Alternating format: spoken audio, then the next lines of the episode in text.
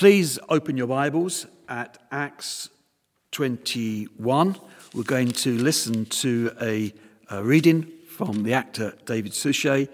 It's Acts 21, starting there at verse 37 and going through to 22, verse 29. Please listen. As the soldiers were about to take Paul into the barracks, he asked the commander, May I say something to you? Do you speak Greek? he replied. Aren't you the Egyptian who started a revolt and led 4,000 terrorists out into the wilderness some time ago? Paul answered, I am a Jew from Tarsus in Cilicia, a citizen of no ordinary city. Please let me speak to the people. After receiving the commander's permission, Paul stood on the steps and motioned to the crowd. When they were all silent, he said to them, in Aramaic. Brothers and fathers, listen now to my defense. And when they heard him speak to them in Aramaic, they became very quiet. Then Paul said, I am a Jew, born in Tarsus of Cilicia, but brought up in this city. I studied under Gamaliel, and was thoroughly trained in the law of our ancestors. I was just as zealous for God as any of you are today. I persecuted the followers of this way to their death, arresting both men and women and throwing them into prison, as the high priest and all the council can themselves testify. I even obtained letters from them to their associates in Damascus, and went there to bring these people as prisoners to Jerusalem to be punished. About noon, as I came near Damascus, Suddenly a bright light from heaven flashed around me. I fell to the ground and heard a voice say to me, Saul, Saul, why do you persecute me? Who are you, Lord? I asked. I am Jesus of Nazareth, whom you are persecuting, he replied. My companions saw the light but they did not understand the voice of him who was speaking to me. What shall I do, Lord? I asked. Get up and go into Damascus. There you will be told all that you have been assigned to do. My companions led me by the hand into Damascus because the brilliance of the light had blinded me. A man named Ananias came to see me. He was a devout observer of the law and highly respected by all the Jews living there. He stood beside me and said, Brother Saul, receive your sight. And at that very moment I was able to see him. Then he said, The God of our ancestors has chosen you to know his will, and to see the righteous one, and to hear words from his mouth. You will be his witness to all people of what you have seen and heard. And now, what are you waiting for? Get up, be baptized, and wash your sins away, calling on his name. When I returned to Jerusalem and was praying at the temple, I fell into a trance and saw the Lord speaking to me. Quick, leave Jerusalem immediately, because the people here will not accept your testimony about me. Lord, these people know that I went from one synagogue to another to imprison and beat those who believe in you. And when the blood of your martyr Stephen was shed, I stood there giving my approval and guarding the clothes of those who were killing him. Then the Lord said to me, Go, I will send you far away to the Gentiles. The crowd listened to Paul until he said this. Then they raised their voices and shouted, Rid the earth of him. He's not fit to live. As they were shouting and throwing off their cloaks and flinging dust into the air, the commander ordered that Paul be taken into the barracks. He directed that he be flogged and interrogated in order to find out why the people were shouting at him like this. As they stretched him out to flog him, Paul said to the centurion standing there, Is it legal for you to flog a Roman citizen who hasn't even been found guilty? When the centurion heard this, he went to the commander and reported it. What are you going to do? he asked. This man is a Roman citizen. The commander went to Paul and asked, Tell me, are you a Roman citizen? Yes, I am, he answered. Then the commander said, I had to pay a lot of money for my citizenship. But I was born a citizen, Paul replied. Those who were about to interrogate him withdrew immediately.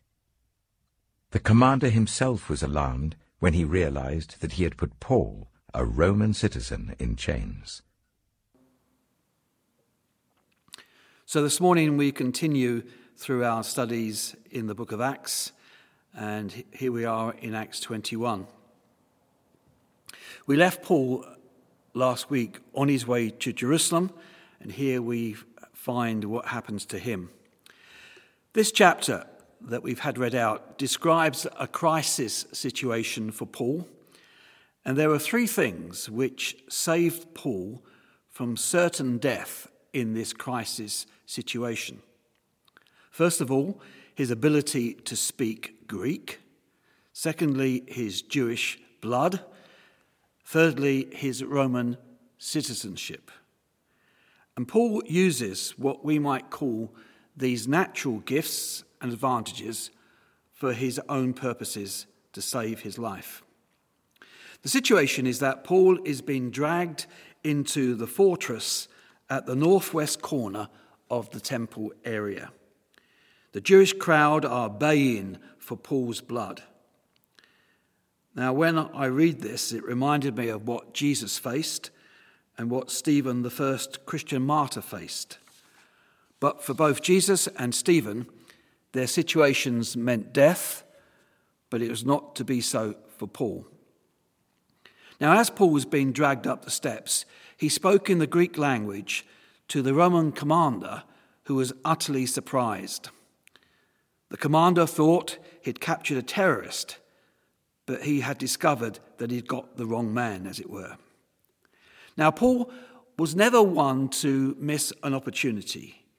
Here was a large crowd, and here was Paul, a servant of the Lord Jesus Christ, and Paul thought this would be an opportunity to give his testimony. Now, would you think like that in that situation? It seems to me that only a person who is dead to self can think and act in this way.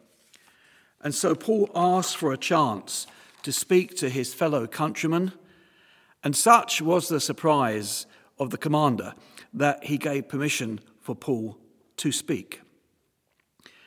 Now, Paul here very wisely decided to give his personal testimony. There are few arguments so impressive as the personal testimony of someone who has met Jesus Christ. And in that situation, he's able to keep the crowd quiet for some considerable time as he gives his testimony. Now, this morning, I want us to learn some lessons about how to give our testimony to other people. Now, the first thing I want to say is that our testimony must be personal and first hand. It's no use giving a testimony about what others have experienced of Jesus. It must be I.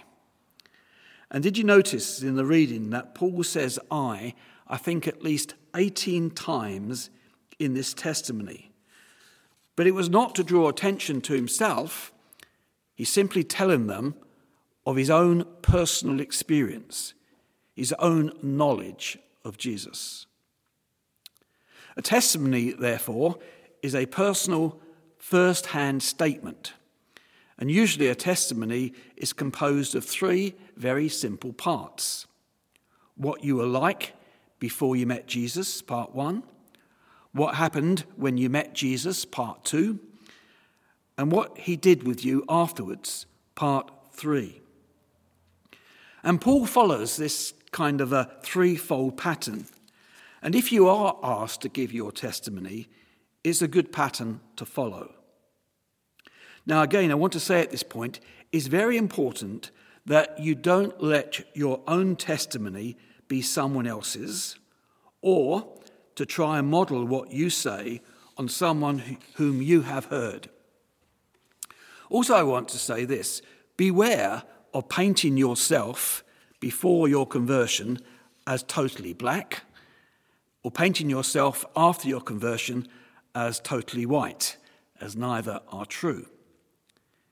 You see, sometimes we think we can glorify God by overemphasizing the changed.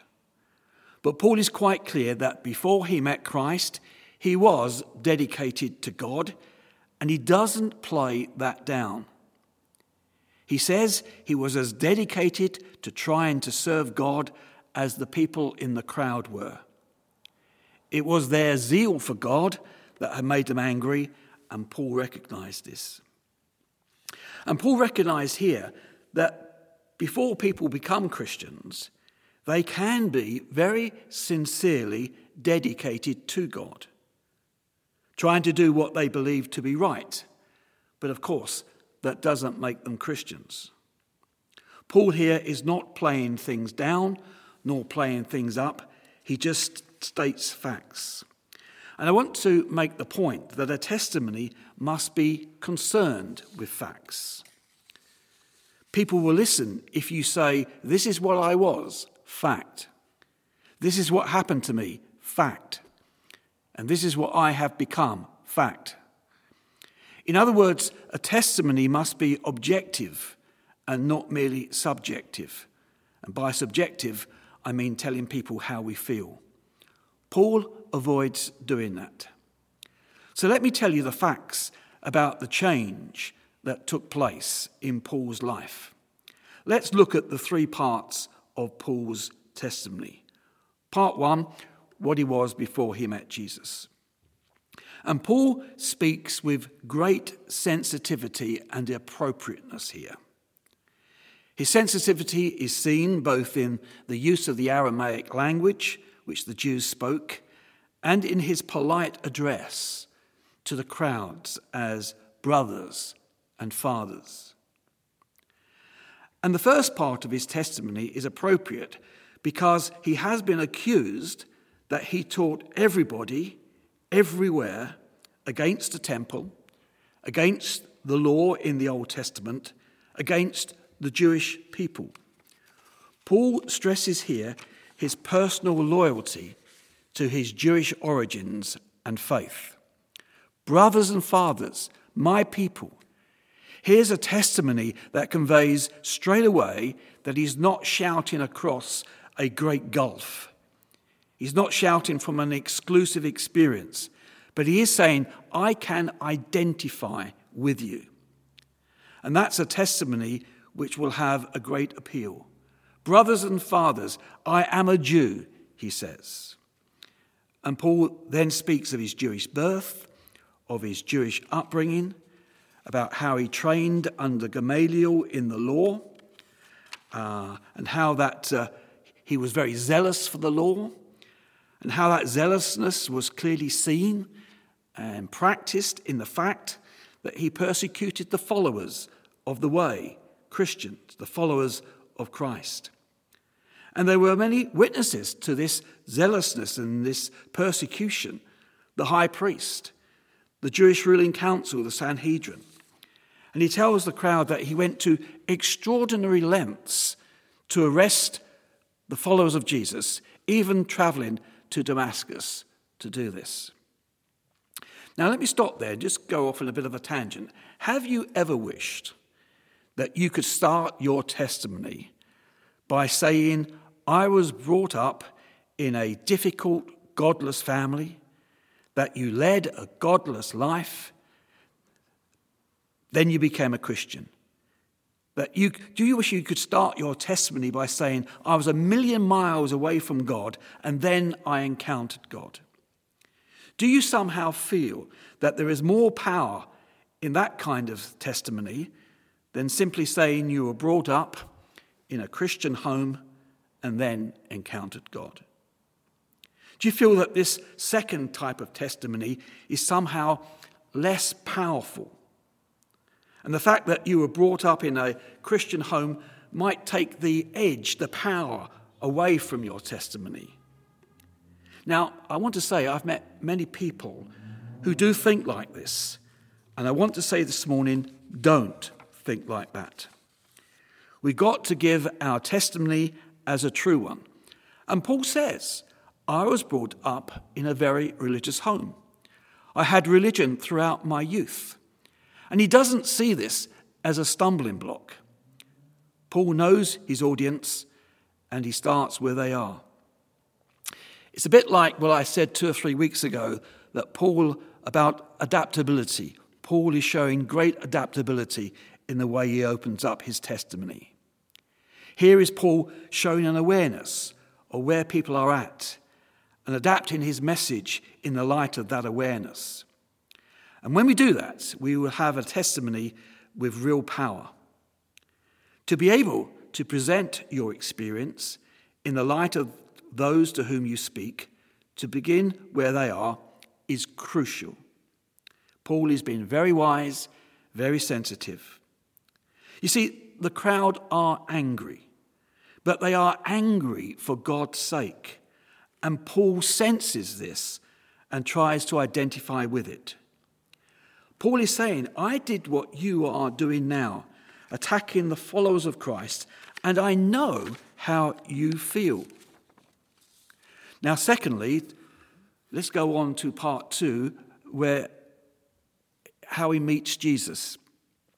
At this point in the story, Paul begins to tell them about the circumstances of his own conversion. Firstly, he says he was entirely, it was entirely due to a divine initiative, a divine intervention, and not at all to any initiative on Paul's part. He talks about a light from heaven blinding him.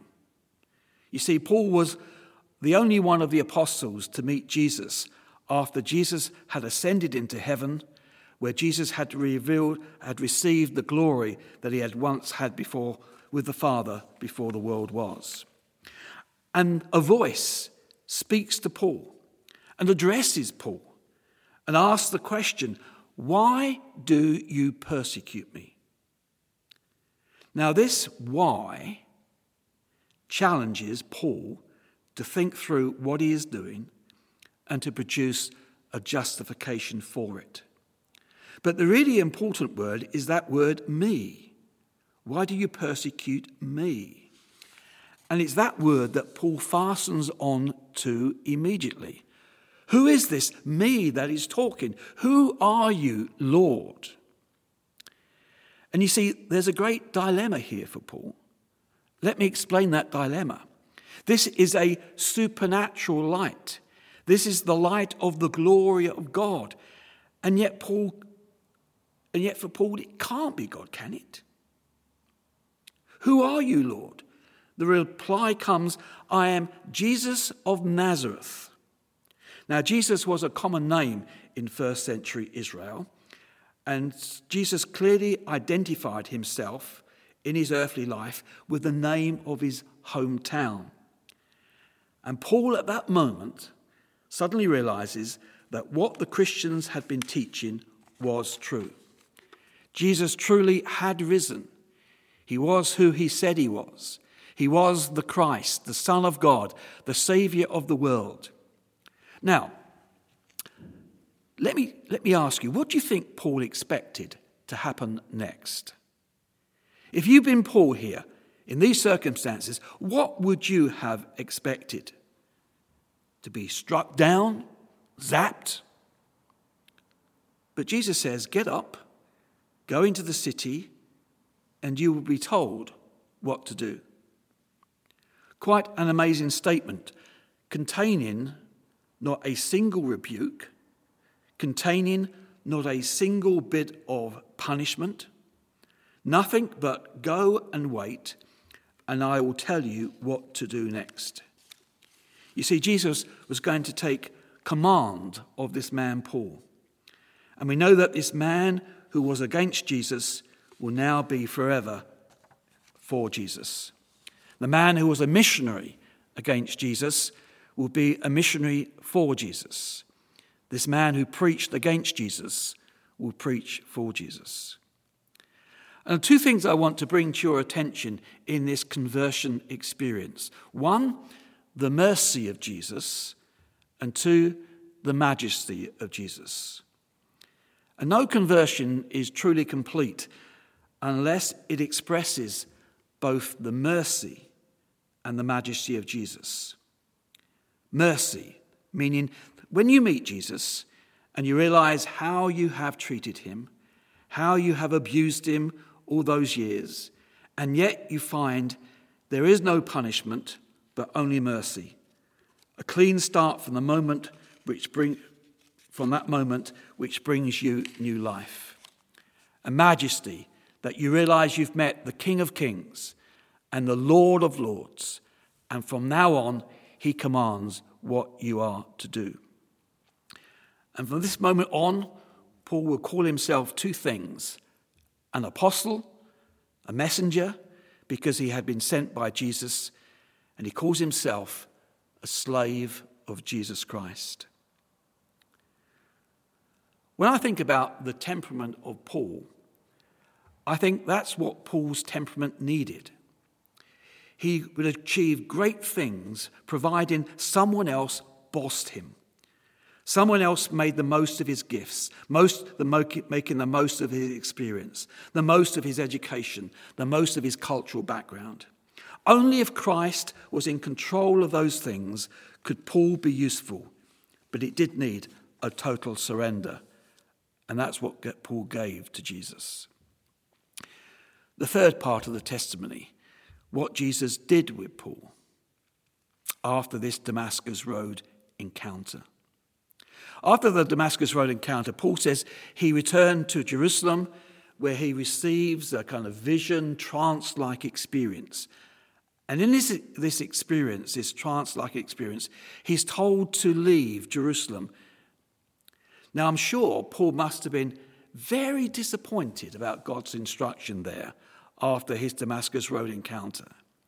I guess he must have thought surely the Jews would listen and believe what he had to say, especially because he had been well known for speaking against the Christians, and now he's speaking for them. Surely they would listen. But God says, no, they won't. And he tells Paul that he's going to be sent away to speak to the Gentiles. I think it's very important to understand why, in verse 22, the Jewish crowd reacted so strongly to this statement of Paul being sent away to the Gentiles. You see, in their eyes, making Gentiles into Jews was fine. That was okay. But making Gentiles into Christians which Paul was doing without first making them Jews was an abomination to, in the minds of the Jewish listeners here. It was tantamount to saying Jews and Gentiles were equal, for they both needed to come to God through Christ, and they both came to Christ on identical terms through faith. This, for the average Jew, was very, very difficult. Here, we have to be honest and say that if we do get the opportunity to give our testimony, then, then we have to be aware that not everyone will receive it positively, despite all our efforts to be sensitive and appropriate. Let's get to the conclusion of the story. There was one thing that saved Paul from certain death here in this crisis situation, and that one thing was his Roman citizenship. Again, going right back to the beginning of, the sermon, God can use what we may call natural gifts, natural advantages for his purpose. This was not the end for Paul. You see, God had still more work for him to do. Amen.